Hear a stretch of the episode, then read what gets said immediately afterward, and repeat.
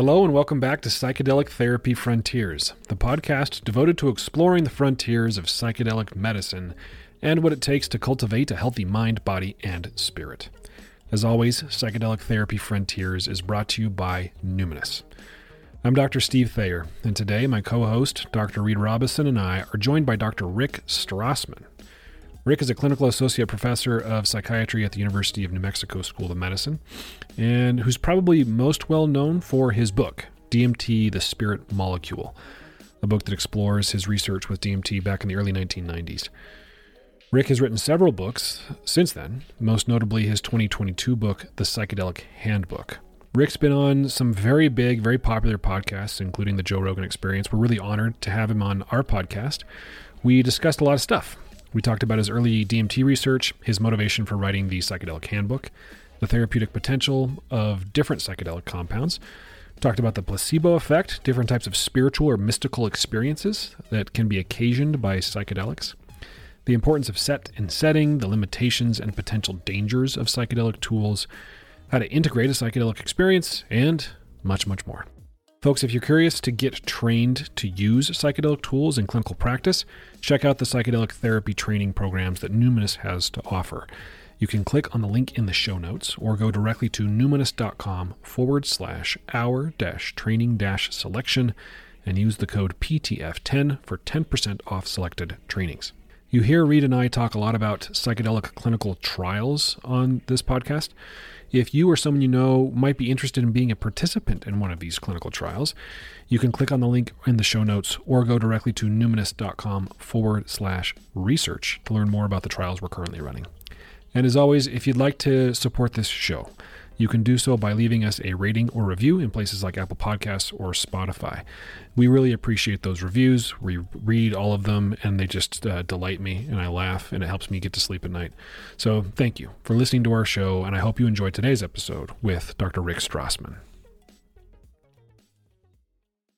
Welcome back, everybody, to Psychedelic Therapy Frontiers. Reid and I are honored to be joined today by Dr. Rick Strassman. How you doing, Rick?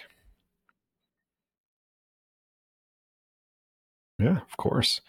Um, we were just chatting before we, hit record, and um, you know, Rick's kind of a, a podcast veteran, and he's, he's been on big shows. We're really grateful that he's come on our, our little show. Um, but for the uninitiated, Rick, why don't you introduce yourself? Um, tell people a bit about who you are and what your background is.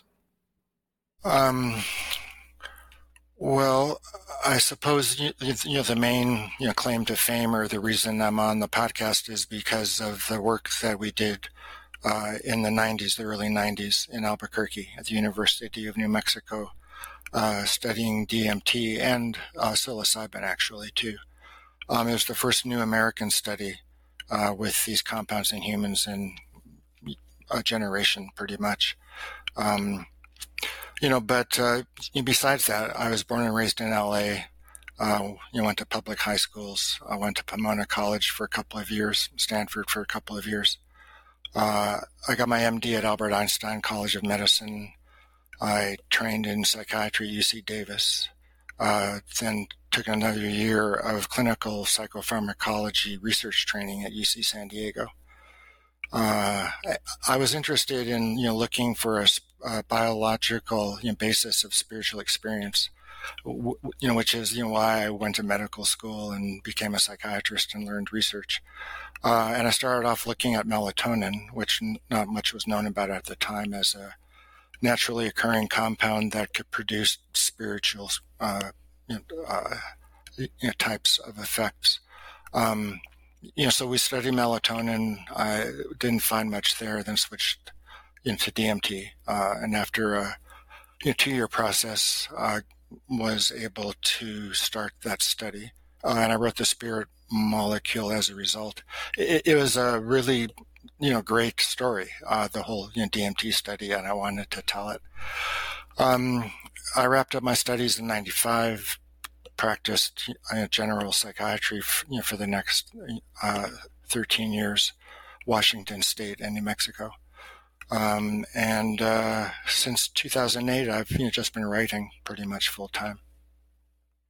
Very cool. And uh, Rick, I'm curious. I've heard you say in, uh, I think, a past interview. Uh, maybe it was on uh, a Joe Rogan interview you had, in fact, that friends, family, colleagues at the time tried to dissuade you from pursuing this line of research, psychedelics. And I'm curious what, I mean, there was a, a different time then than it is now and than it was in the 60s, of course. But what were they worried about? Did any of that come to fruition? What was it like back then? Um, well, the story about my friends and family dissuading me um, was with respect to uh, my you know, college plans, which were to study chemistry and get into fireworks. Um, as a kid uh, in high school, I made you know bombs um, and fireworks. It was really a lot of fun. Um, and then I started you know college as a chemistry major, and I wanted to start my own line of fireworks and everybody said, "No, no, you're a smart guy. You should be a doctor." So uh, I, I, you know, dropped that idea. Um, you know, friends um, and family were you know, quite supportive, actually, of the DMT work. Um, you know, the university was you know, very cool. You know, they said just stay out of trouble, get grants, write papers, uh, and you know, we'll get behind you. You know, so um, I received, and you know, my friends, my colleagues, you know, psychedelic acquaintances were all quite supportive. Um, in fact, uh, when the DMT study began, I had a, a, a, a list of you know, prospective you know, volunteers all lined up. They were old old friends or current friends. Um, yeah, and I got the first two you know, federal grants I applied to the first time around. Oh, wow. you know, so the government was extremely supportive and interested in our work as well. So, yeah, um, I had a lot of encouragement uh, to study DMT. You know, not so much fireworks, but in a way, I got the last laugh. you know, because instead of like explosions out there, I was you know studying those you know, similar experiences internally generated. Inner explosions, huh? And that reminds me of another question that I've had for quite some time, and I think it ties into your handbook and your DMT work. Is um, people often I've noticed are really hesitant to um, have a DMT experience more so than other psychedelics, and yet I have encountered many people where DMT, uh, whether it's NNDMT or or in an ayahuasca tea or whatever has been their first experience. And I'm wondering what your opinion is on if it matters what med and the dose level you enter into this world, in your opinion. Uh, well, it it comes down you know to the th- you know, the you know three basic things you know set I mean setting and the drug or the you know dose of the drug. Um, so uh, you know, uh, you know, my simple answer is, um, it depends. It you know depends on the person, depends what they want, what they don't want, what they need, their health, their surroundings, their environment, you know, their support, you know, what they're interested in experiencing. So, um, you know, DMT is uh, you know qualitative uh, is you know quantitatively you know somewhat different uh, because of its rapid onset and short duration you know, compared to ayahuasca or LSD or psilocybin. You know, so uh, if you've got the support, um, yeah, yeah, it's it's it's just hard to say. Um, you know, Huxley's book, which was called uh, uh, his uh, um, Aldous Huxley's book, Island, um, described uh, um, a society where you know, kids, as they were growing up, or individuals within this uh, you know, paradise-like community, uh, as they were growing up, you know, they would be exposed to different you know, psychedelics, or or I think different drugs, and I'm not sure if you know different psychedelics or you know, different drugs, but each of the maturational stages was you know, was associated with an altered state, you know, brought on by hmm. exogenous you know, substances. You know, so I suppose you would start off with alcohol or marijuana and then cocaine or MDMA or methamphetamine and then you know the slower acting you know compounds you can work with a little bit you know more so you know that might be you know next and you know DMT you know 5-methoxy DMT after that when you're you know really you know solid in your you know uh, in your tripping experience. Yeah, that's uh, that's fascinating, and I've also wondered about the duration component, how it plays into this, and um, if it's harder to, if it takes more skill, prep, intention to draw insights from a 15 minute experience than um, an eight hour experience, for example, and if there's any uh, real difference in the rate of difficult experiences um, because of the time spent in that non-ordinary state. Anything um, you see on on the DMT front in that regard? Um, y- you could be, you know, traumatized, I suppose, you know, by a you know, very short experience, or at some point mm-hmm. in a long experience, or the cumulative effect of a long experience. So, I think adverse effects would be, you know, more dependent on, uh, you know, the set and the setting. Mm-hmm. Uh, you know, is the, is you know the you know the person in a state to be able to, or in a state and in a setting, uh, the environment, uh, in which case uh, uh, a you know short acting uh, you know compound could be used. Um, yeah, you know, if you don't have much time, if you only have one therapist, uh, you know, short acting, you know, compound, uh, uh, compounds are more practical. Um, so, you know, there's that, uh, be, you know, cheaper and easier. Uh, and, you know, the whole issue of, you know, psychotherapy too. Um, you know, there was an, uh, a study that came out of Yale a year or so ago, you know, giving a you know, full dose of IV DMT to people with depression with almost no therapy. Uh, so, and they improved, you know, quite a bit. Uh, so, uh, you know, theoretically, I mean, you, you, could you know treat a lot of patients with IV DMT, uh, you know, in the course of a day or a week or you know a month. So, you know, Rick, one of the, um, just to, to zoom out a little bit and set some more context for the conversation, you wrote this book, The Psychedelic Handbook, um, which we were talking before we hit record, just we love so much. And it's so practical and uh, it's like the perfect length, right? It's very accessible, I think, to the public. Oh, Lots of good, you. rich information in there. And so, you know, our, the name of our podcast is Psychedelic Therapy Frontiers. Reid and I are both clinicians. We work in clinical trials. We think a lot about psychedelic assisted psychotherapy. And what you just said about that DMT study had me wondering um, how important do you feel like, or if it's important at all, the psychotherapeutic component of using psychedelic tools to treat mental health conditions is. I don't know if what the data say, or at least your read of the data, or just maybe your personal opinion. Um, well, there's no uh, you know, head-to-head comparisons of in you know the same study, the you know uh, the you know, same place, you know the same investigators.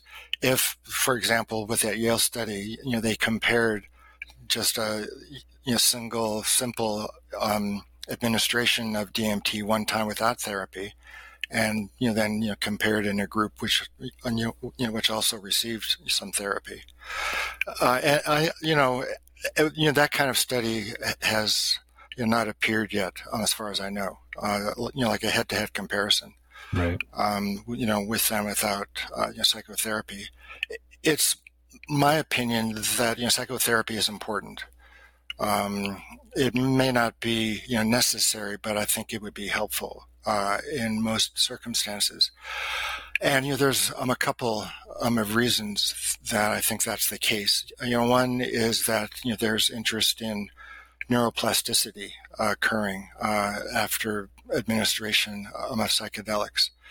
And the window which occurs uh, where the neuroplasticity is the most active is well, I'm in lower animals anyway. It's a week for ketamine, you know, two weeks, you know, for psilocybin. You know, so the, you know, the context, you know, the setting in which that neuroplasticity is developing is important. Like if you're reading Mein Kampf, for example, or if you're in the, uh, you know, forest, you know, meditating. Uh, you know, the connections will be made in a different manner depending what's going on in the rest of your brain. You know, so I think, you know, like with SSRIs, you can treat a lot of depressives with SSRIs, but, you know, the effects are greater and more long lasting if you combine uh, it with, you know, psychotherapy. So I think, you know, that'll be the case. Um, you know, uh, even if you know therapy is important, you know, what kind of therapy? Um, is it CBT? Is it DBT? Is it ACT? Uh, you know, a Freudian analysis. Uh, you know, what's the most mm-hmm. helpful? Uh, so you know, those uh, are important questions as well. No one's done the uh, Freudian yeah. analysis paired with psychedelic study yet, huh? Well, so not this you know time around. You know that was a mm-hmm. major emphasis. You know back in the '60s. You know was combining LSD with ongoing you know, psychoanalytic treatment. Uh, it, it, was called you know psycholytic treatment, and mm-hmm. it was smaller doses, but uh, y- you would take your drug, you'd lay on the couch, and you free associate.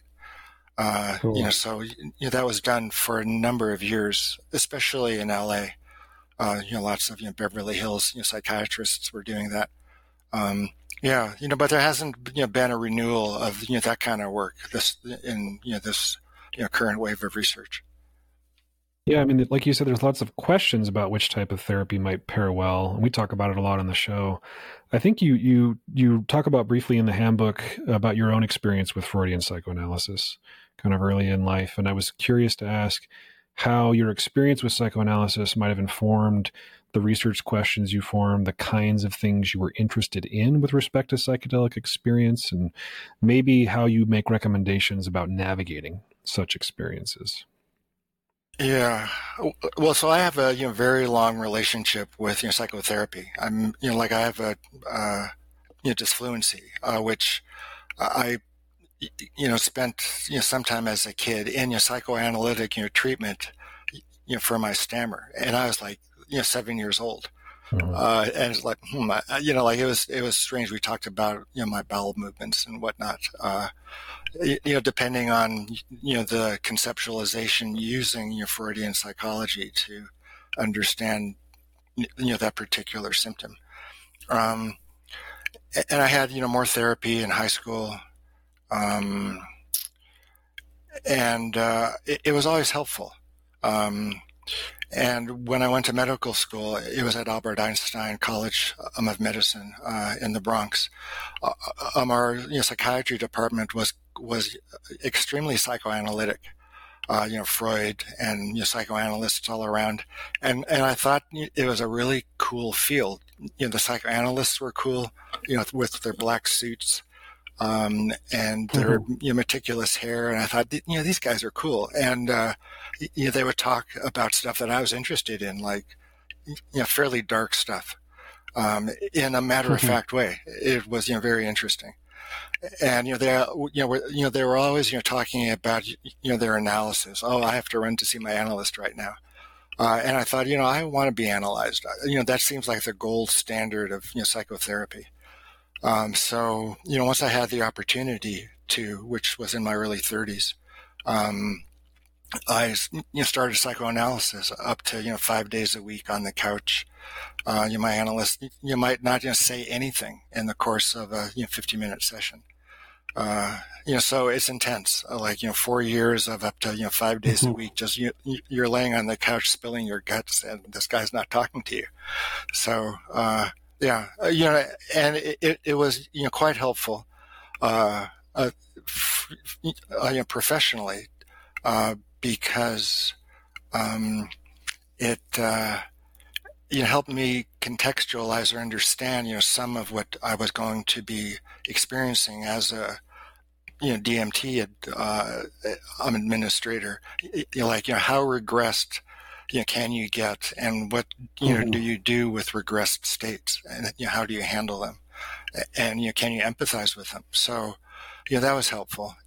Um, and also my understanding of you know, Freudian psychology uh, was helpful in understanding you know the development of the states uh, um, themselves like the unconscious and the preconscious and the conscious and the id and the superego and the ego. Um, you know those you know, conceptual terms, uh, you know, conceptual you know, framework almost helpful um, in understanding uh, you know what was going on. Did you go on to pra- to practice to do analytic training formally? Like, was that part of your uh, clinical work? No, no. Um, I you saw I'm a you know, psychoanalytic psychotherapist as a medical student for a couple of years, and uh, you know, but then it was a number of years you know, before um, I found an analyst in Albuquerque when I was at UNM. Um, you know, but you know, it, it, was intense, but it wasn't. Uh, I'm a training analysis, and uh, I haven't been you know, trained as mm-hmm. an analyst.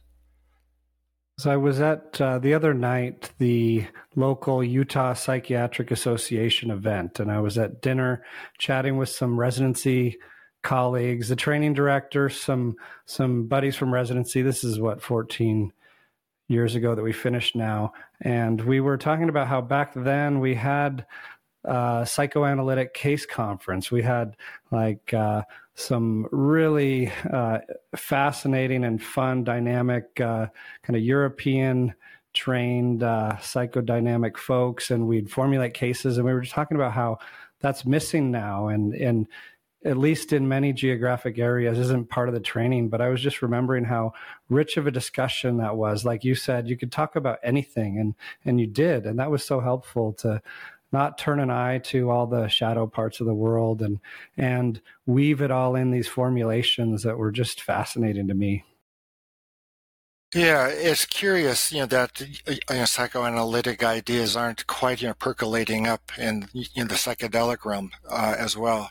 You know, but there was a paper that came out within the last month on, uh, you know, psychodynamic psychology and you know the psychedelic state you know, so it's beginning, you know, to be, you know, thought about again. I, I think it's a valuable, you know, model, uh, you know, both, you know, for, you know, for training you know, purposes, you know, training, uh, you know, psychedelic, you know, psychotherapists, um, and also, you know, to, you know, kind of, um, you know, see what those states are like yourself and you know, be held you know securely uh, in those states. So, speaking of uh, seeing what states like that are for yourself, I'm curious. A question often comes up on our show or when we're talking to trainees. How important do you think it is for a psychedelic guide or coach or therapist to have personal experience with altered states, or maybe even more specifically, personal experiences with the medicine tools that they're working with? What do you think? Yeah, uh, you know, common sense uh, you know, dictates you know that that's a good idea, but mm-hmm. you know, there's no evidence one way um, or the other. You, you know, that study's never you know, been done uh, um, either. You, you know, we were talking about comparing, uh, uh, you know, psychotherapy, you know, versus no psychotherapy. You, you, you know, that's a you know fairly simple study to design. You know, relatively speaking, and you know, the same way, uh, there have been no studies you know, comparing outcome in people treated by therapists, you know, with experience as opposed, you know, to without. You, you would think, you know, there would be you know, pros and cons to being experienced. I, you know, one would be that um, uh, you understand what the person is going through. Um, it helps your empathy, uh, and you know what it you know, feels like to like you hold out your hand and everything looks kind of strange on the back of your hand. Uh, on the other hand, uh, you know, so to speak, um, you might take psychedelics and then become you know, more solidified in your views um, about you know psychedelics themselves or the nature of reality or spiritual questions.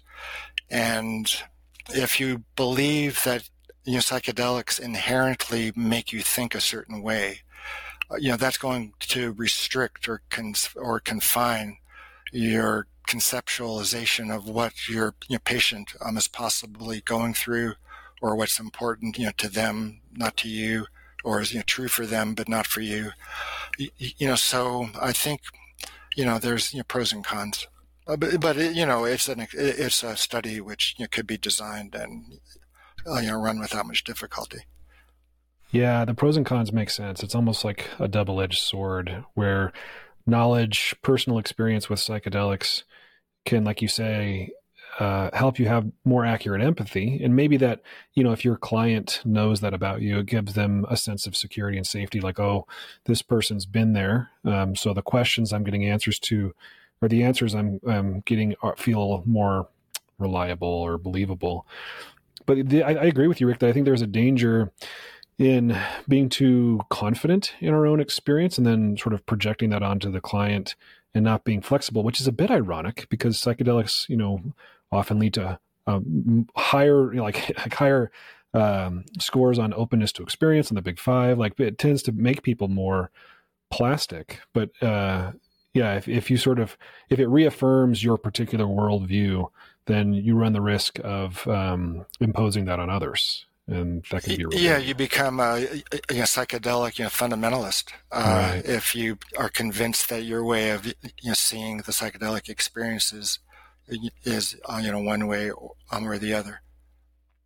Yeah you know uh, you know that's an interesting you know point uh, you raise about increased openness uh, as a result um, of you know psychedelic uh, you know, psychotherapy you know there's a number um, of ways um, of looking at that result. You know, one is that you might become open to crazy ideas, right, as opposed to cool ones. You know, like us. You know, so that's you know one danger, um, and uh, I think it also um, you know raises you know the question of you know what kind of what what you know, kinds of rating scales do you give to people um, mm. when you're doing studies? Are they only going to confirm what you already believe by measuring a construct that you've um, invented and made a questionnaire you know, to measure? You know, so I think a lot of the you know, psychedelic research out there is you know designed with a you know, self-fulfilling prophecy uh, you know framework. Uh, you you believe psychedelics do a certain thing, you develop a rating scale you know, for that thing and then you demonstrate that scores on that scale are high. You know, that I think is you know, part of the you know, problem with a lot of the rating scales out there.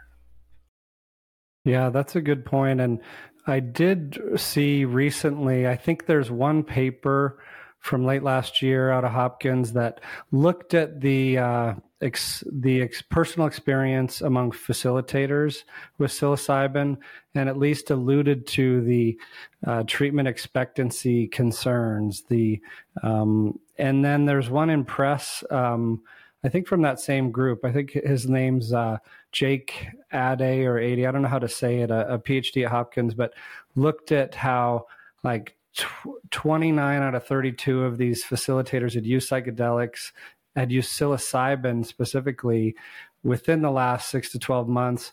And uh, their views of it being um, substantially more effective than placebo were a lot higher than you would see among those who didn't. And then this theory, it's not well described, like you said, well studied yet, but but certainly raising a concern in the clinical trial work around the challenges we have with masking, the hype, and what that does to um, potentially alter effect sizes.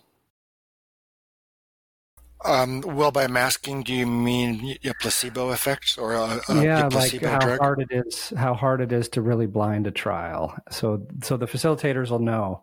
Yeah.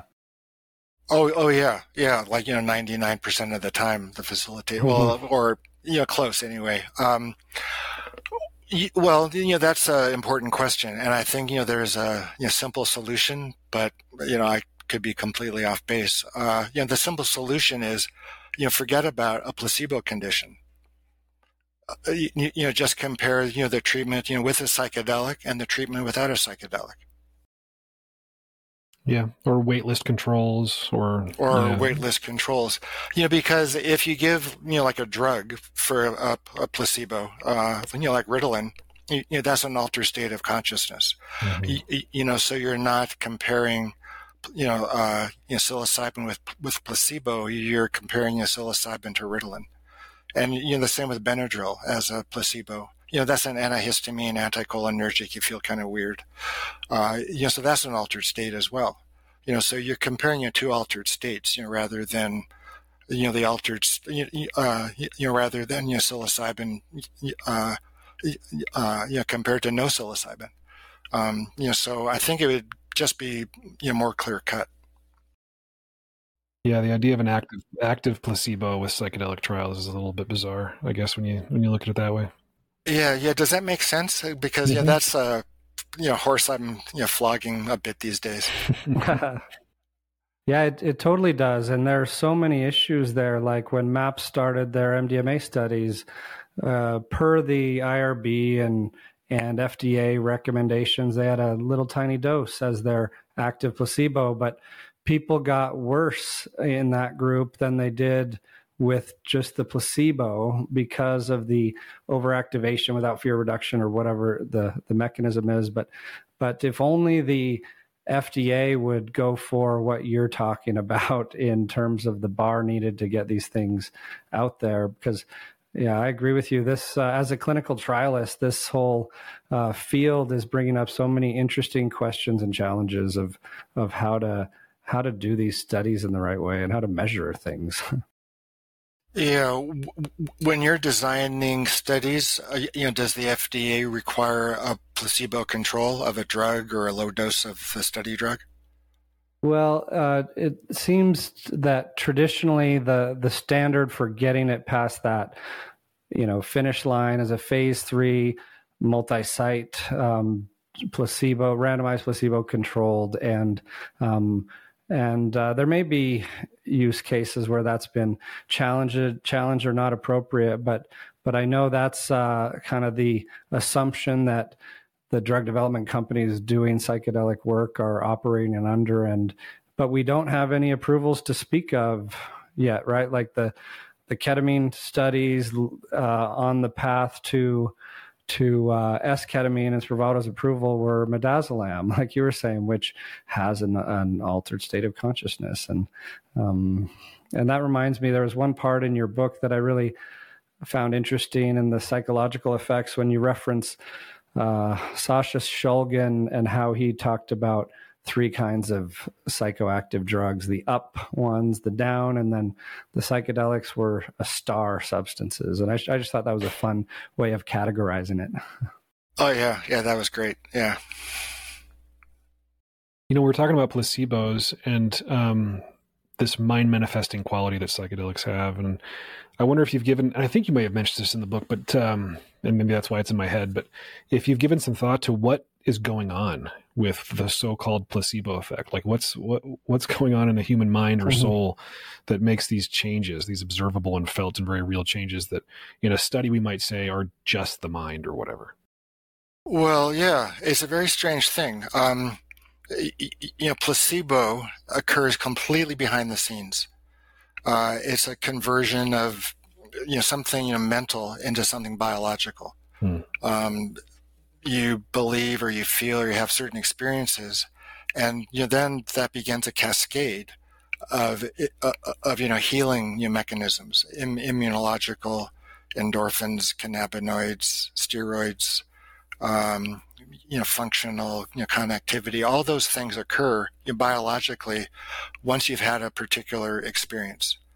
And um, yeah it's this very strange gap because it occurs completely out of awareness um, you, you, you might have a you know, particular experience, but the conversion, or you know, the point at which the uh, it's you know the mental you know, contents you know, precipitate or activate this you know cascade of uh, you know biological ones, it's it's mysterious, um, and I think you know that may you know turn out to be the most important thing about psychedelics is because if you look at studies or surveys or case reports, uh, you know, psychedelics, uh, uh, uh, you know, they do everything.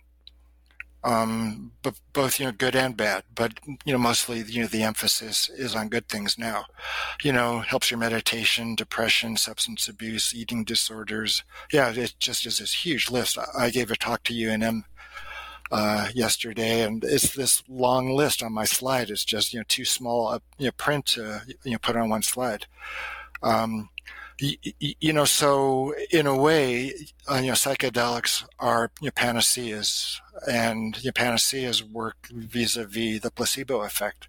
You know, the placebo, you know, like if you, uh, you translate placebo, it is I will please. Uh, you know, so, you know, depending on the set and the setting, your intent, the expectations, the support of those around you, um, you'll, you know, go into this, the state uh, with a certain you know, set, like, you know, what you want to happen?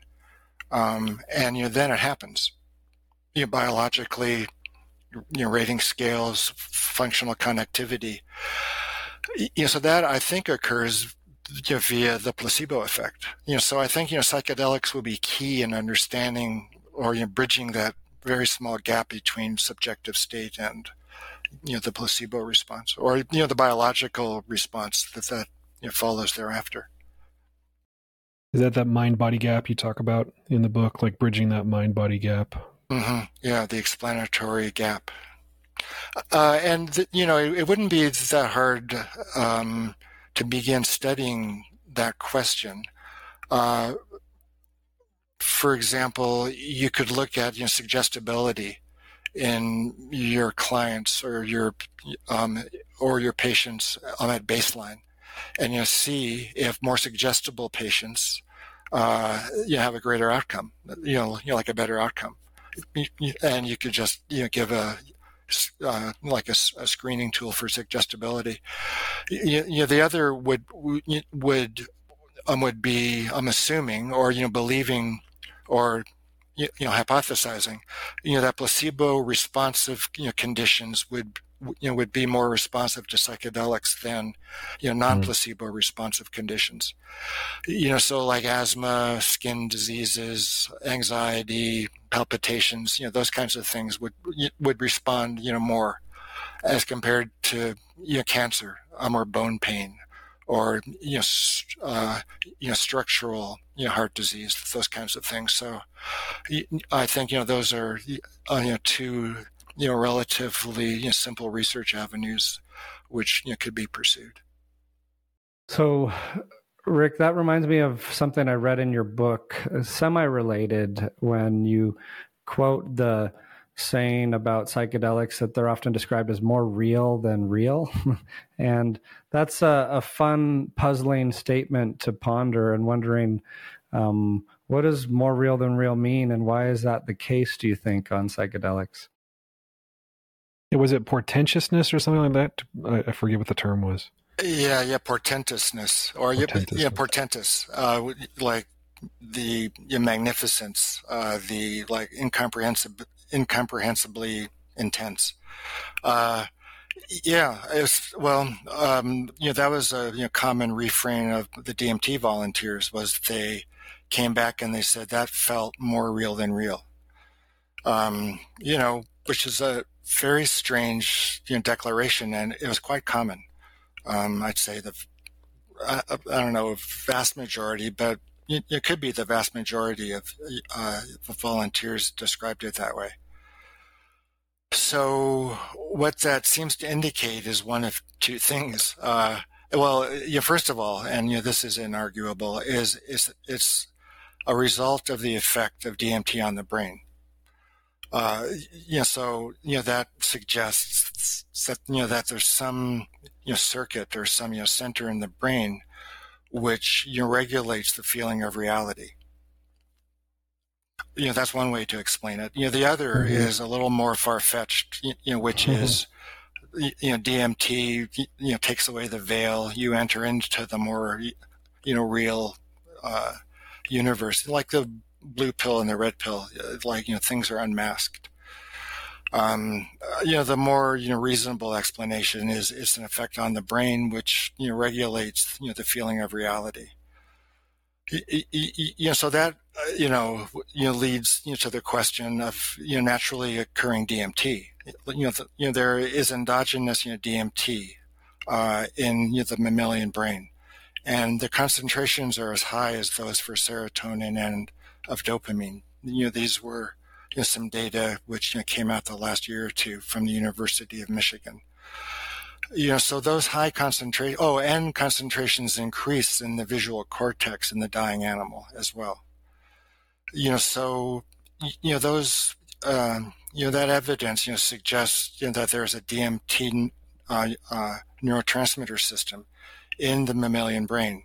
And you'd have to wonder, you know, what's it responsible for? Well, you know, you could say, well, it's responsible, you know, for, you know, for regulating our you know, sense of reality. Uh, if increases occur, you know, for whatever reason, you know, things become psychedelic, which could you know lead to psychosis if you're not prepared, or if the you know levels are quite low, you know things are you know depressed, depressing, flat. You know, so that's you know one theory as you know to what is the role of endogenous uh, you know, DMT, and is there a neurotransmitter, uh, and is there a neuro uh, you know transmitter system you know which uses it, um, and you know what regulates it.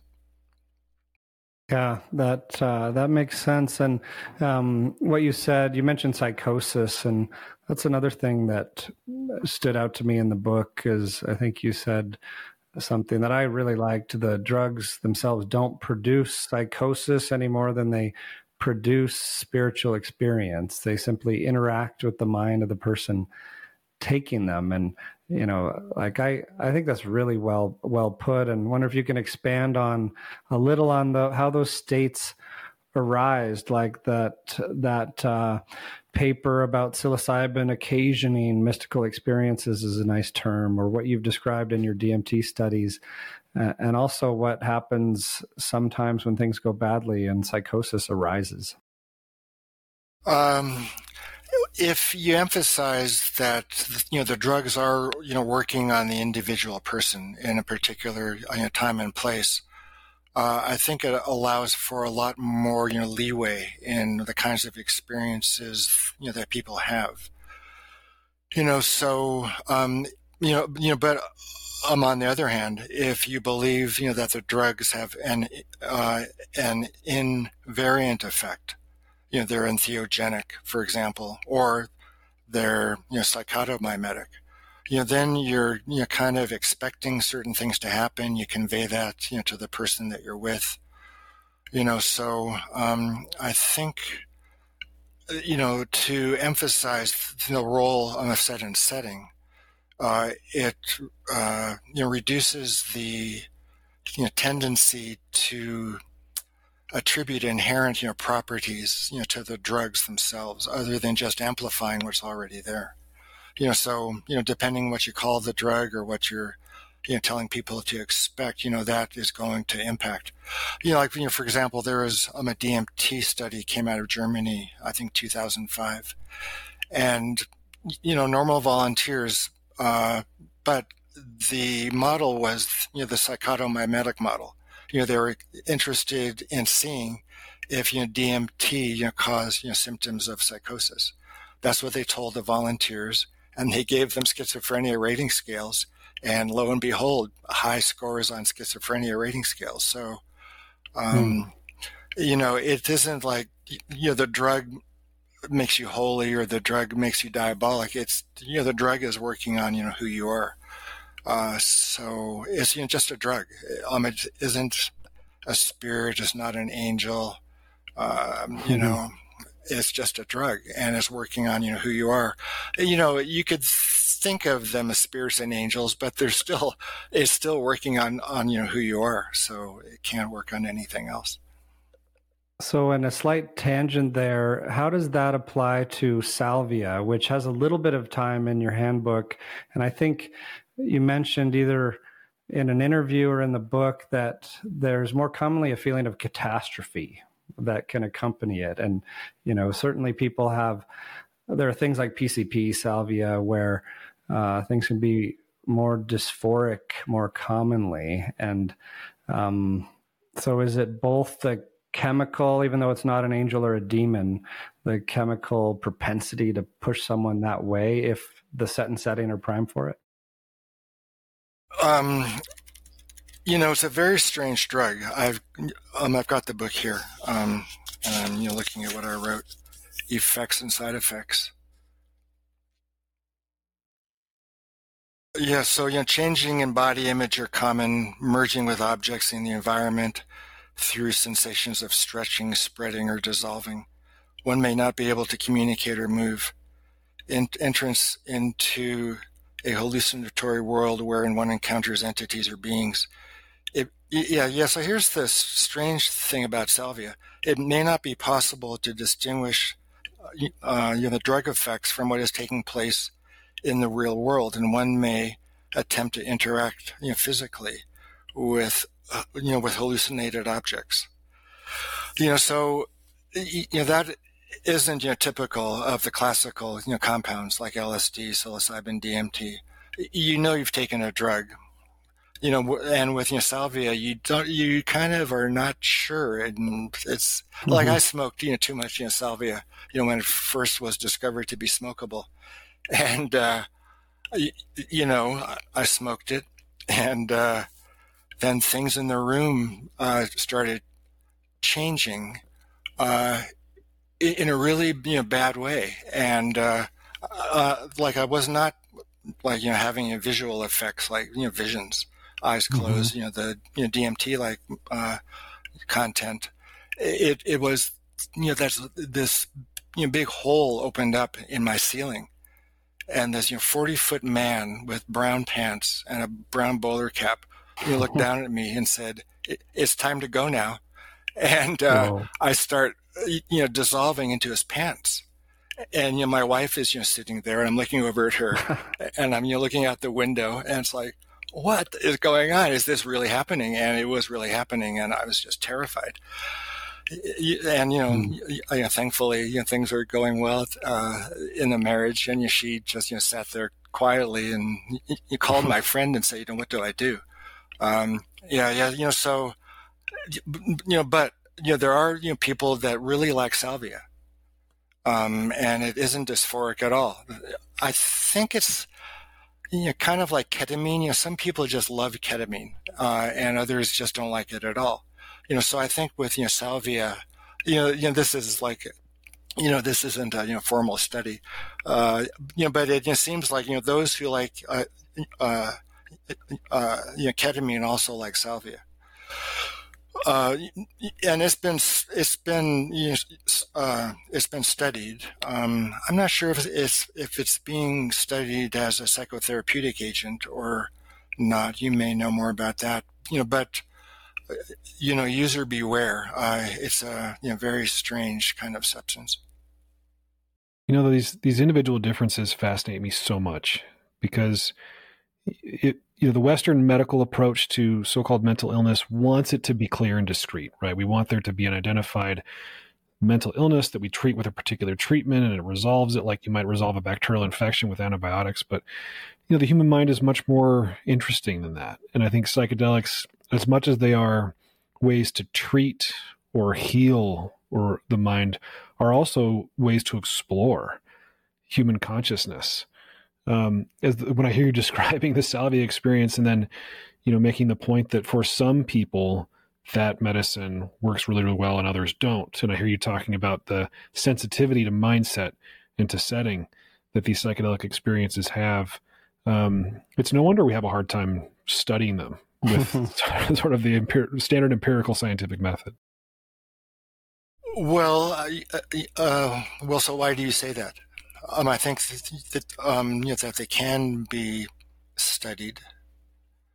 Yeah, I don't think it's impossible. I think it's just probably. I think I say that because it seems harder to operationalize certain variables in psychology generally than it would be in physics or chemistry. Like it, it's hard to say this is what we think love is or self love is, and we're going to measure it with these tools. And these tools are usually self report questionnaires or something like that.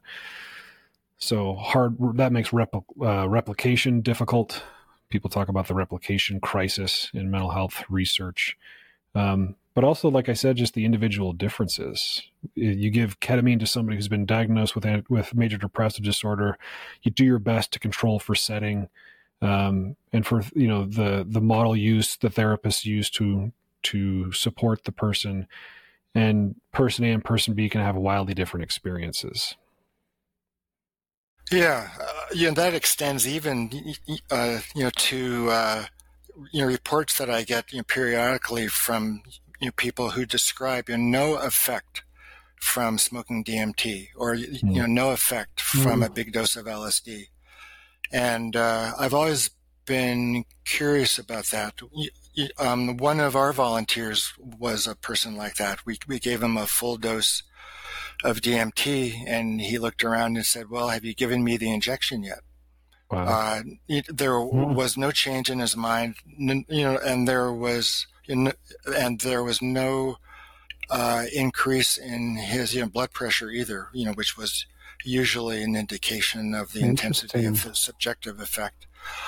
Uh, and I think you know we're starting to understand you know that uh, in terms of you know, polymorphisms within the serotonin you know 2A receptor, you know, like you know very very small mutations which you know, have no effect, uh, you know, most of the time, you know, result in a lack of sensitivity to psychedelics. Uh, and I've written, you know, um, you know, Bryan Roth at UNC in North Carolina, you know, because he's you know the one that's you know doing the most interesting work along these lines, and asked him, you know, could you uh, you know look at you know blood samples you know from these people who you know write me occasionally, uh, you know, so maybe at, um, at some point, you know, we'll have a better understanding, um, at least with respect to inter-individual, you know, differences in response to psychedelics. Yeah, we see that in clinic with ketamine. We see it in in psychedelic studies to a certain extent, even though we're all supposed to be blinded. And you know, we certainly hear it from a lot of people's reports coming up at a conference and saying, "I I took." five grams of psilocybin or magic mushrooms and didn't feel anything. And then I took more and more. And besides the receptor kind of variability, do you think there are other things going on like the the walls of res- resistance the the the narrative of of I don't feel anything. I guess that's one question. And then I'm also curious on the perspective you hear like uh, in Ram Dass talks about when he gave LSD to his guru and his guru was beyond LSD and right. those kind of ideas. Yeah. Yeah. Um well the first uh yeah, yeah, uh, yeah.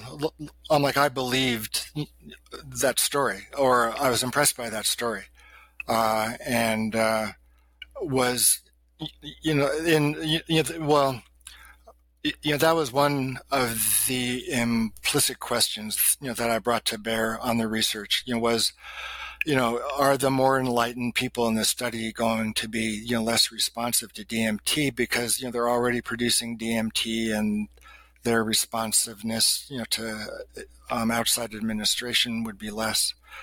Um, you know, but the guy that had you know zero response was completely ordinary in a, in a good way. I mean, he worked full time. He swam. He had a lot of friends.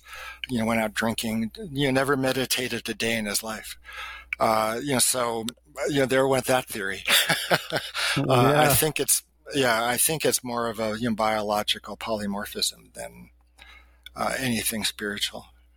Uh, yeah. You know, although you know, we used to tease them and say, "Oh, you're enlightened, but you don't know it." Uh, but mm-hmm. you know, it didn't really make a difference. Yeah, well, maybe we could chat about uh, spirituality for a moment because I know that's a part of your book, and and beforehand you mentioned another book that you've written on the topic, and and Steve and I both uh, are both are deeply interested and and you know committed to exploring this more, and it's how it applies to mental health and psychedelics. Mm-hmm. Yes, you're referring you know, to my uh, 2014 book, DMT and the Soul yeah, of Prophecy. That. Yes, mm-hmm. that one with Alex Grey's art on on the cover. Love it. Um, yeah. Cool. Yeah. Well, um, I wrote that book for a couple of reasons. You know, one was that you know the DMT experience was not what I was expecting it to be. Um, I expected the DMT experience, you know, to be you know formless, like a you know, Zen Kensho or Satori effect. You know, there there wouldn't be any self, there wouldn't be any perceptions, there wouldn't be any th- um, any thoughts, uh, there wouldn't be any time or space. And you know that was not the case. Uh, only one of the you know 55 volunteers or so had that kind of experience, uh, and it was you know somebody you know that was a religious studies major in college, and had been and had been studying you know mystical unitive you know consciousness his whole life, and was hoping that you know he would have that kind of experience in the study and you know he was the only you know one who did. Everybody else's experiences were interactive and relational, but still they felt more real than real, that they had a spiritual quality about them. So when I um, started to, you know, you know, when I began to look at other models for, you know, for um, spirituality that describes states, you know, similar, you know, to the DMT one, uh, I thought, you know, that would be interesting to explore. And, you know, through a number of, you know, uh, you know, circumstances, I returned, you know, to the Hebrew Bible uh, in my early 40s. Uh, I'm after a long stint uh, studying, you know, training uh, within a Zen tradition. Um, and the more um, I read of the Hebrew Bible or the so-called Old Testament, uh, you know, the more I was impressed with this you know, phenomenon of prophecy, the prophetic state, which is you know, totally psychedelic. If you open chapter one of Ezekiel, it is it's it's it's a description of uh, of a DMT experience. Uh, that there's angels with wings and eyes on their wings. There's fire. There's ice. There's wind. It's just com- completely psychedelic. Uh, and you know that was a lot more you know consonant with the DMT effect. So I started you know, making a comparison between the two states, uh, and they were quite strong, which then you know, led me to um, you know, propose a role for naturally occurring DMT in the experiences described by anyone uh, encountering spiritual realms within the Hebrew Bible. Um, you know, the other is you know to counter you know the narrative you know that these are mystico-mimetic drugs or they produce mystical experiences. You mystical experiences, very complex you know, phenomenon. Uh, and I think it's m- more accurate within the research you know world. Uh, you know, to in, instead of saying you, you know that they had mystical experiences, I think it would be you know, more truthful to say you know high scores on the mystical experience questionnaire, which are completely different phenomena. Um, and the kinds of uh, qualities of the unitive mystical state are not what most people have uh, when they trip. Um, and so using a you know, Buddhist model, let's say, or a you know, New Age kind of model for unitive um, mystical experiences would not be all that useful for most of what occurs when most of us trip. Uh, a more interactive relational platform might be more useful. So, you know, that you know, kind of was, you know, where I, you know, uh, you know, took, you know, the thinking, uh, you know, was that, uh, you know, there's alternative spiritual views, um, you know, you know, to the counter, you know, to the prevailing one. Um, yeah, it, it also uh, bespeaks the importance of respecting or coming from the religious or spiritual perspective of your patient, um, mm-hmm. as opposed to imposing a you know, secular religion or you know this is the underlying foundation of all religions, and if you have this experience, it just confirms what you already you know, believe in, in, your heart of hearts. You know, that isn't always true. So I think as opposed to imposing a particular view of spirituality, you know, which is universal, um, it might be more helpful in your choice of music, in your way of interpreting the experience and the kind of iconography in the room. Uh, you know, to you know delve you know, more deeply in um, into the specifics of the you know, person's religious or spiritual beliefs, you know, not just a you know global, abstract, uh, unitive perspective. Yeah, I agree completely. Um, and I've always been curious uh, what you're talking about with endogenous DMT. Um, uh, one theory I've seen from older studies, not even the psychedelic literature, like the serotonin receptor binding activity that's so variable among humans, uh, correlates with, uh, in some studies, hard to study, albeit it, some studies correlates with the ability to have a, a spiritual experience or spiritual zeal, if you will. And um, wondering how you make sense of the mechanism across psychedelics uh, versus other spiritual states versus ketamine, perhaps? Um, yeah, that study you're referring to, I'm not familiar with. That you know, people with a certain subtype of serotonin receptor are more spiritual. Uh, I think it was just a receptor density. This is um, the the only one uh, top of mind is like over 10 years old, American Journal of Psychiatry. That's just the receptor density, the 5-HT. I think it was even a 1A study, in fact, but but uh, correlated. There was a, with some kind of uh, spiritual questionnaire, like some of the differences on it. Hmm, that's interesting. Um, yeah, well, it's the question of you know what is endogenous uh, uh, you know, DMT doing in the mammalian brain. Um, yeah. So it you could be involved with spirituality if you are you know, prone to spiritual you know kinds of issues. You know that mm-hmm. well you know would these people who are more spiritual you know you know would they also answer a you know, sociopathy you know, questionnaire with you know, high scores as well. You know, so hmm. um, you know it depends on you know the questionnaire as much as anything. Uh, yeah. It you know, could be that you know, people with, for example, more sensitivity to naturally occurring DMT, you know, they may be more convinced of their beliefs um, because uh, of the um, you know the hyper real uh, you know, quality of the DMT experience. Um, you know, so you know, what are those beliefs? Well, that comes down to set. You know, what do they read? You know, who did they mm-hmm. hang out with? Uh, you know, what's their you know general you know frame of mind? So, um, it you know could be that you know higher you know, density just means you're more um, intensely involved with you know, various things. Yeah, yeah, it makes sense. And any other tips for um, like clinicians like us, or or anyone for that matter, on how to weave kind of that uh, spiritual into the work, into the integration, into clinical work, even.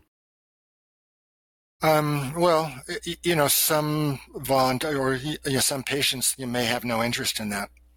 You know, so you, you wouldn't want to mm-hmm. uh, you know, uh, emphasize, you know, something that they don't. Um, you know, but, you know, lots of people, you know, describe, you know, particular, you know, you, you know, particular elements of, you know, psychedelic experience as uh, spiritual. You, you, might be out of body. You, you, might be euphoric. You might have new ideas. Mm-hmm. Um, so, you know, those are just, you know, like, you know, features of the state. They're, you know, they're not necessarily, you know, spiritual or not. Uh, you know, some people, you know, frame those kinds of effects as spiritual. Uh, you know, so you want to, you know, know what they're talking about. Like, um, if you were out of body, you know, what would that be like for you? Um, or, you know, what do you believe happens after death? Or, uh, mm-hmm. you know, do you believe in God? Is he Jesus? Uh, you know, uh, so, you know, those, or, you know, do you meditate? Um, uh, do believe in past lives, things like that. You know, so uh, you know, uh, it would be skilled clinical interviewing. Uh, you would, but you know, mm-hmm. but you would know, you know, what to ask, or you know, to what to, or you know, what to be on, you know, the lookout for. Yeah, and um, you had mentioned your past in kind of Zen traditions and um, meditation experiences. Uh, I think I've heard you mention that that uh, was formative for you, of course, and understandably along the this path. Wondering because I've heard that from other, um, you know, people I um, read from and follow, admire in the space. I'm wondering a little more about that. What was it about meditation that that piqued interest and uh, and do you see that as well? That showing up as a common theme among some some colleagues in getting into this work. Um, yeah, well, you know, the overlap uh, between things which occurred as a result of certain kinds of meditation with descriptions of you know, the psychedelic effect. Uh, you know, I, I uh, you know, noted that you know, similarity um, in college, uh, and I thought mm-hmm. hmm, there must be some you know, biological you know, basis for both the meditative altered states and you know, drug induced altered states, and that you know, was what you know, got me on this path in the first place. Um, yeah, like uh, even though I you know put that theory uh, you know forth, I had no experience um, with meditation. Um, I learned you know, TM as a college student, but mm-hmm. I didn't you know take that very far. Um, you know, so it's a you know, bit of a convoluted story. I'll try to make it brief. Um, yeah, I started medical school and I got really I got really depressed. I, I completely became unmoored, uh, and I dropped out of school, and I ended up at a Zen temple, um, and they presented a worldview that resonated with my flashes of insight on psychedelics. And I hmm. just felt like I had come to my spiritual home. I was 22 years old. Um, and I learned Zen practice, or at least, you know, the rudiments. Um, yeah, and it saved my life. But there's just, you know, no two ifs, ands, or buts about that. Um, and I stayed within the stream of that you know, particular organization for over 20 years. Um, and it influenced you know, my research as well. Um, mm-hmm. you know, mm-hmm. how you, you know, sit for sessions or you know for, you know, for experiences, you yeah. enter a light, you meditative state, but still you're quite responsive to what's around you. Um, I also um, was approaching the uh, experiences of my volunteers using that spiritual platform. Um, and the questionnaire I developed was you know, based on Buddhist you know, psychological principles as well. Um, and I was expecting you know, kenshos, you know, satori's, and the volunteers were too, these unitive states, uh, but they were quite rare. Um, yeah, you know, so uh, the work on the DMT book um, you know, coincided with my ending the relationship with his you know, Zen community, and it was over the question of psychedelics. You know, could you know, psychedelics inform somehow or another Buddhist practice? Um, and that kind of you know, severed our ties. Yeah, very very interesting. Um, and go ahead, Steve. I think you might have been ready to chime in. I lost my train of thought. well, it's okay. I was I was going to lead a train down a different track because I'm I'm curious, Rick, as somebody who's been who started the DMT research so long ago and who's had an eye on, um, you know, the growing psychedelic industry. You write this psychedelic handbook. What um, what do you think about the way psychedelics are being studied, about uh, the companies that are being formed around psychedelic medicine, around public opinion. Uh, I would love just your, your your wise worldview here, given the, the the time that you've been in this doing this work. Yeah. Um, well, if you if um if you know, the truth be told, you know one of my spurs, or you you know one of the spurs, you know, for writing the handbook, was the Michael Pollan's book. Hmm. Um, it's you know taken as gospel by you know, somebody without the background that I've got. And I thought, you know, let's get real. You know, let's mm-hmm. like, you know, discuss these drugs, pros, cons, their biology, uh, you know, adverse effects, side effects, the history, the perspective. So, um, you know, it, it's interesting if you, um, you know, there was that, you know, airline pilot who took, you know, psilocybin uh, you know, two right. days before trying to like, you know, crash a plane. Uh, he was completely dissociated. Um, you know, so I, I think uh, that those kinds of, you know, rosy, um, you know, narratives are going to start to you know, bump up against, you know, the results of what they've been proposing, which is to increase, you know, the accessibility. You know, so more people are going to be taking more drugs to, or more, you know, psychedelics, you know, to experience a mystical state, for their depression to remit, to, to stop drinking, and there's going to be some catastrophes. Um, so I, I, was interested in a more, you know, grounded, uh, you know, presentation of the material. Yeah, and I think you, I mean, at least by my reading, I think you accomplished that. Like I was saying earlier in the conversation, um, this isn't a journalist's take on psychedelics, right? This is a scientist's and a clinician's take on psychedelics. And so it is indeed a handbook as opposed to a storytelling. I mean, you have, you give context, of course, personal context and, and research context and historical context, but, um, I think it's very accessible and needed. And I really appreciate the rather neutral stance you take, right? You, I think you even describe neither being an advocate nor an adversary for psychedelics. Um, yeah, yeah. You, the you, know the goal um, of the book was to educate, mm-hmm. you know, rather than to advocate or you know, rail against. And so, speaking of education, if if you had to design a training program for fledgling psychedelic therapists, uh, what kinds of things would you want to put into such a program? So yeah, just to reiterate the question, Rick, um, if if you could design sort of, or if, if, if you're going to consider training clinicians who are using psychedelic tools, what kinds of things? I mean, you've got a handbook, right? Maybe they read the handbook, but like, what what kind of things do you think are top priority uh, that maybe the general listener who's familiar with psychedelics or as a therapist might might not be obvious to them? Um, well, I think you want to train people to be good psychotherapists. yeah. Uh, and especially when it comes to like deep work, like, you know, regressed states. Um, you know, so that I think is the most important.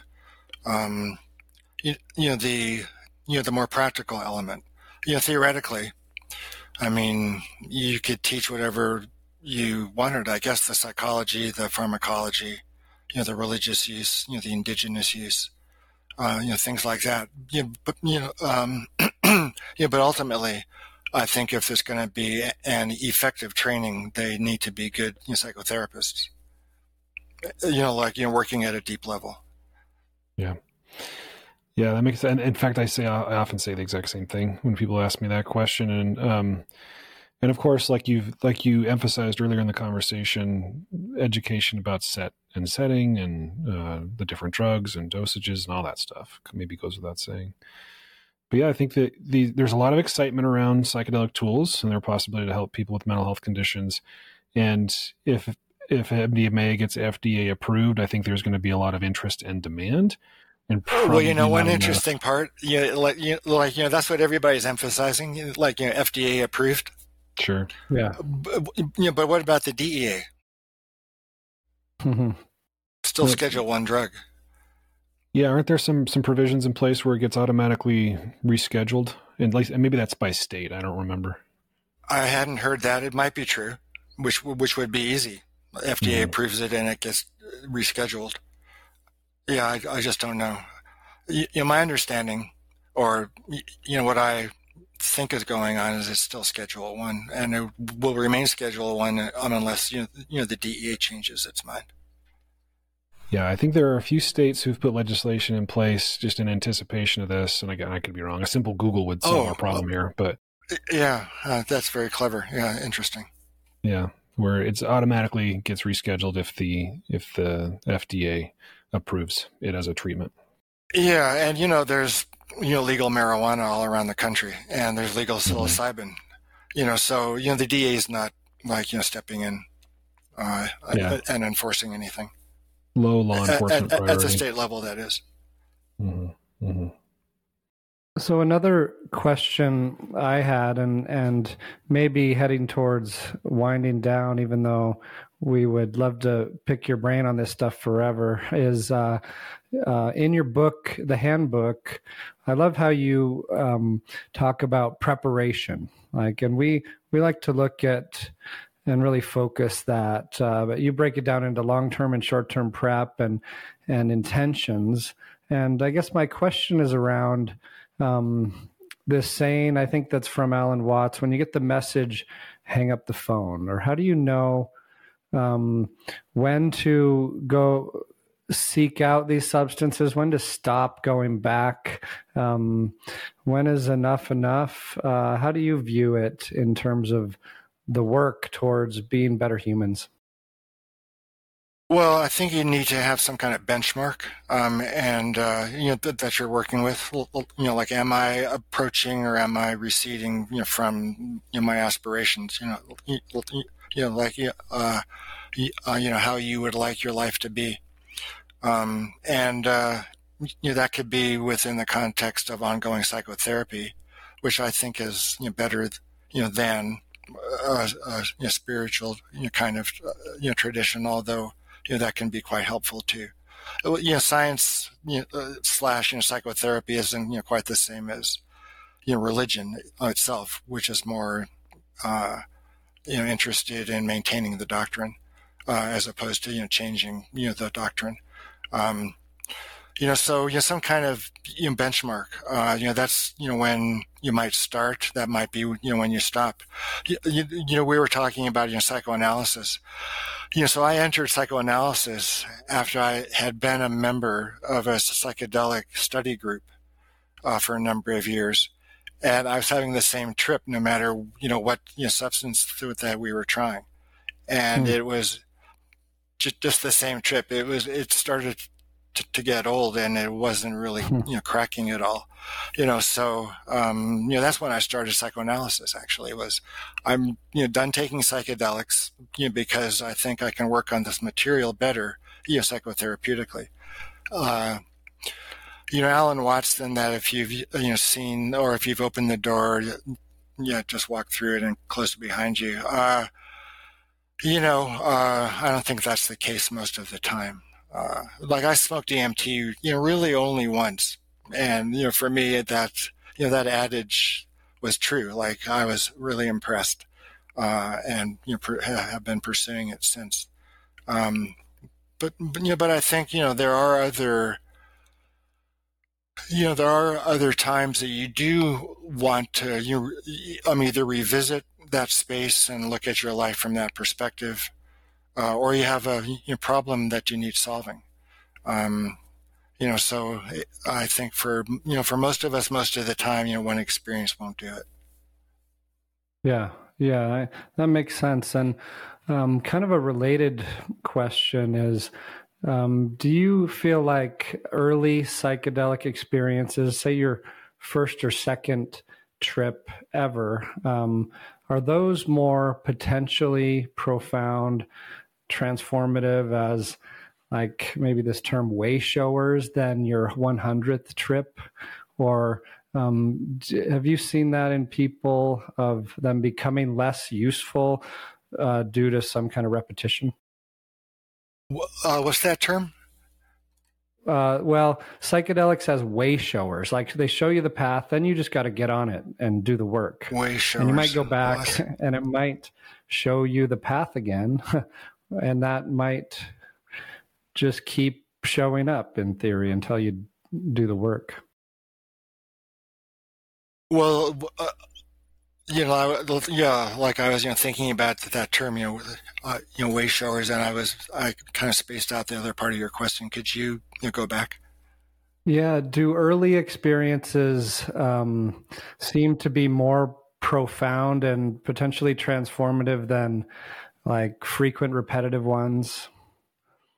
Yeah. Well, well, you know, clearly the first you know time you take enough of you know whatever is the first time. It's quite novel. It's very novel. Uh, and I think you're imprinted in, in, a way, like if your first experience was was you know completely awesome, uh, you'll be more mm-hmm. inclined to get more out of you know future experiences.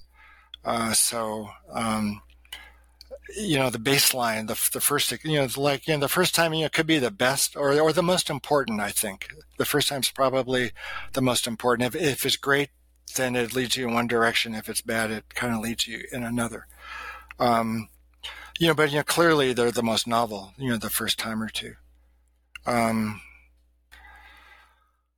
you know, you know, there's compulsive use of anything. There's compulsive use of of of uh, you know, ketamine and of psychedelics um, in general. Mm-hmm. Uh, you find methoxy is interesting that way. I've known you two, well, you know, one psychiatrist, you know, one psychologist who like once they started smoking a 5-methoxy DMT, they just smoked it over and over and over again. They just you know wanted to you know go back into the white light.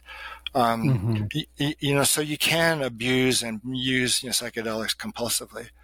You know, but I think, um, yeah, like it's been years. Well, not years. It has been years. It's been years since I've even taken anything. It's usually just a medium ayahuasca dose. Uh, you know, hmm. so uh, I you know, had my huge experiences you know, back when I, in my 20s and 30s.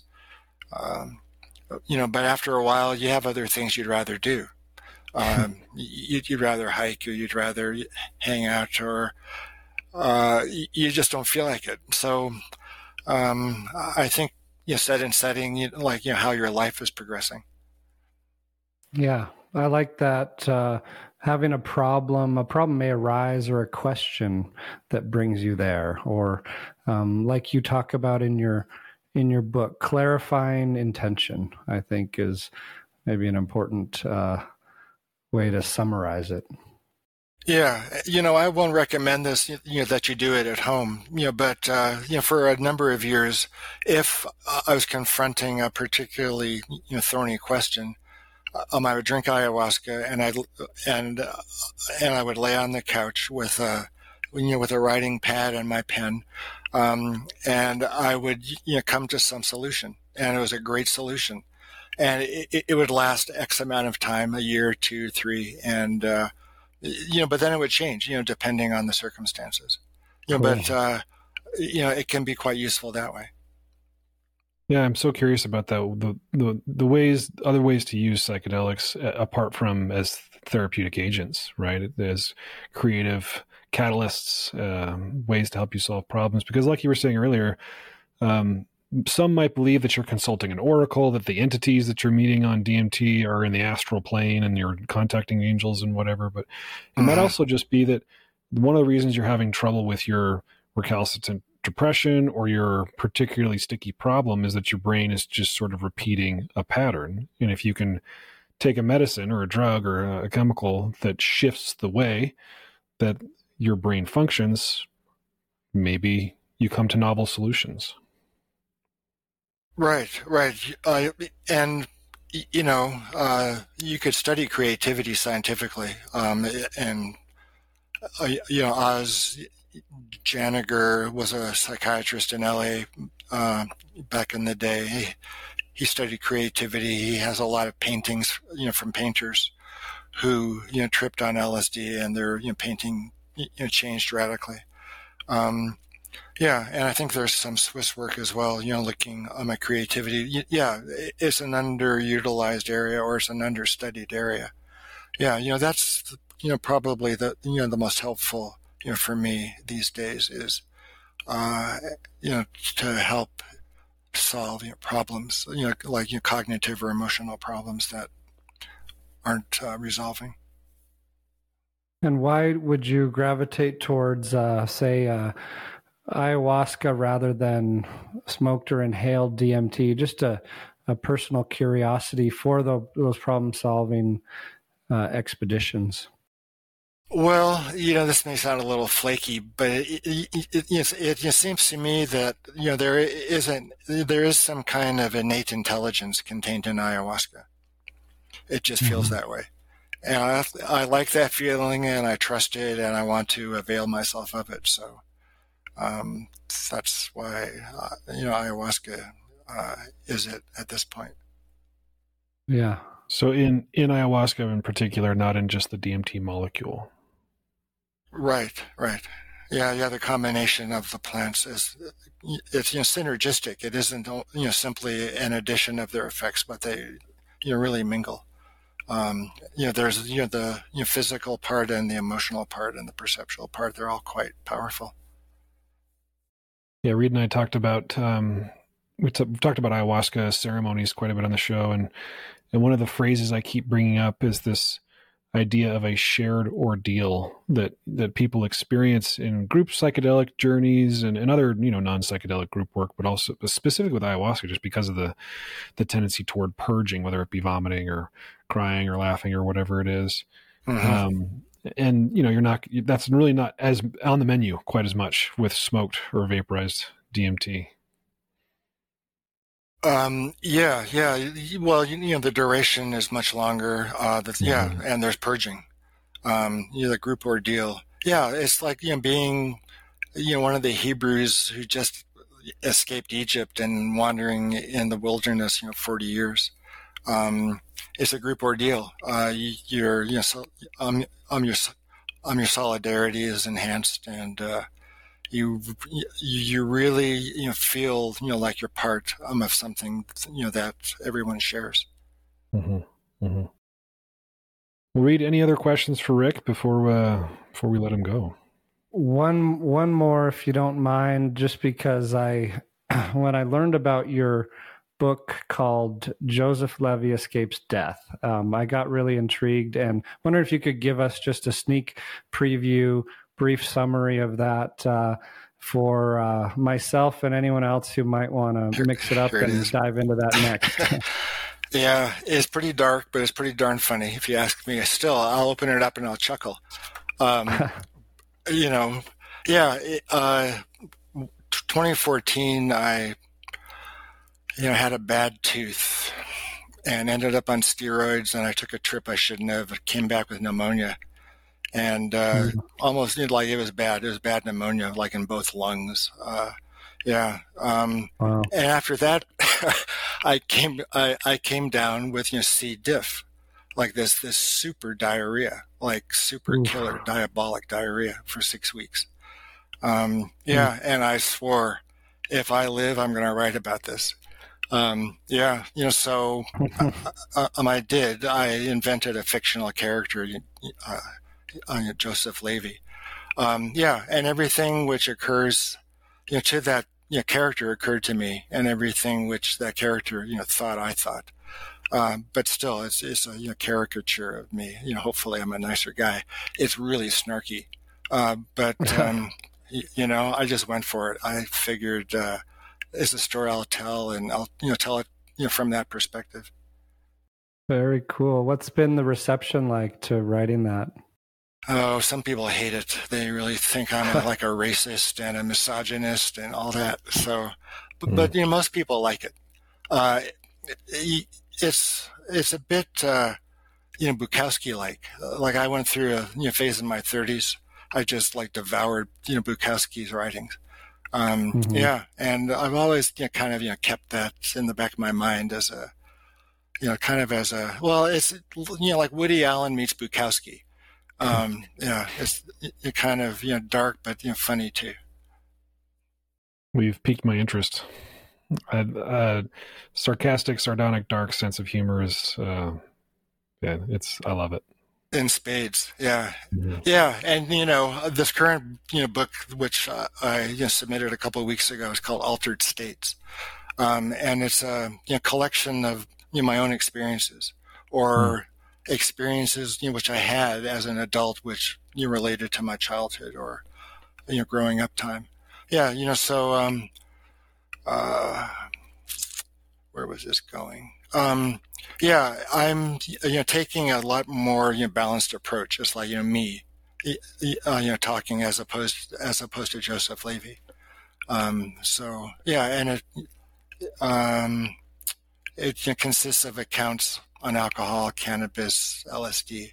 You know, it's yeah self-disclosing and it's kind of funny, but um, I have you know like you know like a you know comment section at the end of most of the chapters, and uh, I approach the material you know like a case narrative, mm-hmm. and uh, you know um, you know talk about pharmacology, spirituality, you know, Freudian psychology, you know what have you. So it's you know educational as well, or at least I hope so.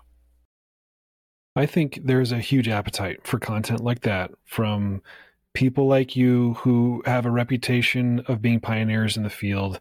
I think people, especially the people that listen to this podcast, are deeply curious about personal experiences uh, with psychedelics. Reid and I get that feedback often. The, the little bit that we've shared about our own experiences, people kind of gobble up. So I hope that book is met with uh, with uh, wide open arms. Yeah, yeah. Well, you know, I felt kind of bad about you know Joseph Levy. Like I was about to pull the plug the night of its being you know, published. I said I mm. just can't expose myself like that. But you know, like I wrote the book, I was happy with it.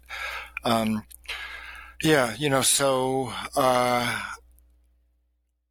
you know, this um, is you know more of a clinical approach. Um, I, I'm I'm a lot more even-handed, mm-hmm. um, you know, because you know that part of my life's over. Yeah. Yeah, and I think that oftentimes the more of ourselves, our sort of our authentic selves, we are willing to be, inevitably, the more polarizing that becomes, right? When we're Oh yeah, you know, there's some pretty you know dark you know, scenes in this new book. Um, oh gosh, share. I'm not sure if I want to share. Well, it'll be after. uh, I'll here. I'll. I'll. Uh, how does this work? This is from Altered States, the one you're working on. Yeah, yeah, it's illustrated. Uh, the gal who you know did you know the cover, you know for Joseph mm-hmm. Levy, mm-hmm. um, is uh, you know, providing illustrations for every chapter. Oh, and cool. you know, some of them are just some you know, pretty dark experiences, and you know, she mm-hmm. you know, does a great job. Merrily Chalice in Birmingham, Alabama. Well, I'm excited, Rick. Um, where should people go if they want to learn more about you? I, I think your website's just rickstrassman.com, yeah? Yeah, rickstrassman.com. You know, Facebook. Um, I don't have an Instagram or anything, so yeah, you know, Facebook good, good is it. You. well, uh, you know, let me show you my phone. Yeah, it's like a flip phone. I spend hey, so much time. I, I, I cool. spend yeah, you know, so much time in, in you know, well, you, well, uh, you know, so these are hard to find. Mm-hmm. yeah, and you know, 4G, I had to retire my 3G one. Um, yeah, you know, Facebook, I'm not on very often. Uh, you know, the best way to reach me is you know through my website rickstrassman.com, and you know, uh, it's you know quite easy to contact me. I answer you know 99 you know 0.99 percent of uh, you know, um, of you know the emails I get. Well, we're so grateful you answered ours and that you'd agreed to come yeah. on this show and have this long conversation with us. And I think it's been a treat for me personally, at least. And I hopefully our Same. audience enjoys it and goes out and buys at least the psychedelic handbook. Uh, mm-hmm, at least, yeah, yeah. I'm quite hmm. uh, uh, you know pleased you know with the sales. Uh, you, uh, you know, being on you know, Joe Rogan's you know podcast uh, you know certainly helped um, yeah. you know, boost the sales and you know get the momentum going. Yeah, but it, it is you know continuing you know neck and neck you know with the DMT book you know, with the hmm. spirit mm. molecule. So that are you, you know that indicates some pretty strong sales. Very cool. And correct me if I'm wrong, but I think on your website I saw that if people buy it from directly from the website, you autograph it before it goes out. Is that really the case? yeah, yeah, that's true. You spend a little more, you know, but I will say best wishes or good luck, things like that. Yeah, and I will sign the book. Cool. Cool. Well, this has been an absolute pleasure and an honor. Uh, thank you so much, Rick. Uh, I've had so much uh, fun talking to you and and hearing some stories. So thank you. Yeah, great. I enjoyed it. I enjoyed myself too. Okay, take care. Psychedelic Therapy Frontiers is brought to you by Numinus, a mental wellness company committed to tackling the global mental health crisis by delivering best in class psychedelic assisted therapies, contributing to the body of primary and clinical psychedelic research, and fostering healing through community connection and social responsibility. You can learn more about Numinus at numinus.com. That's N U M I N U S.com. If you enjoyed the show today and you want to support us, here's how you do it rate and review the show on platforms like Apple Podcast and Spotify, subscribe to the Numinus YouTube channel, like the videos, and share it. Share the show or clips of the show with someone that you think will enjoy it. Hey listeners, it's Steve Thayer here, letting you know that Numinus offers unique training opportunities for mental health practitioners to develop their skills and expertise in offering psychedelic assisted therapy to clients. These courses are carefully crafted by numinus professionals like myself, Reid, Joe, and others, and offer a variety of high quality learning experiences. So, if you would like to learn more about these trainings, you can find the link in the show notes below, or you can visit numinus.com forward slash training. That's numinus.com forward slash training. The content of this podcast does not constitute medical advice or mental health treatment. Consult with a medical or mental health professional if you believe you are in need of mental health treatment.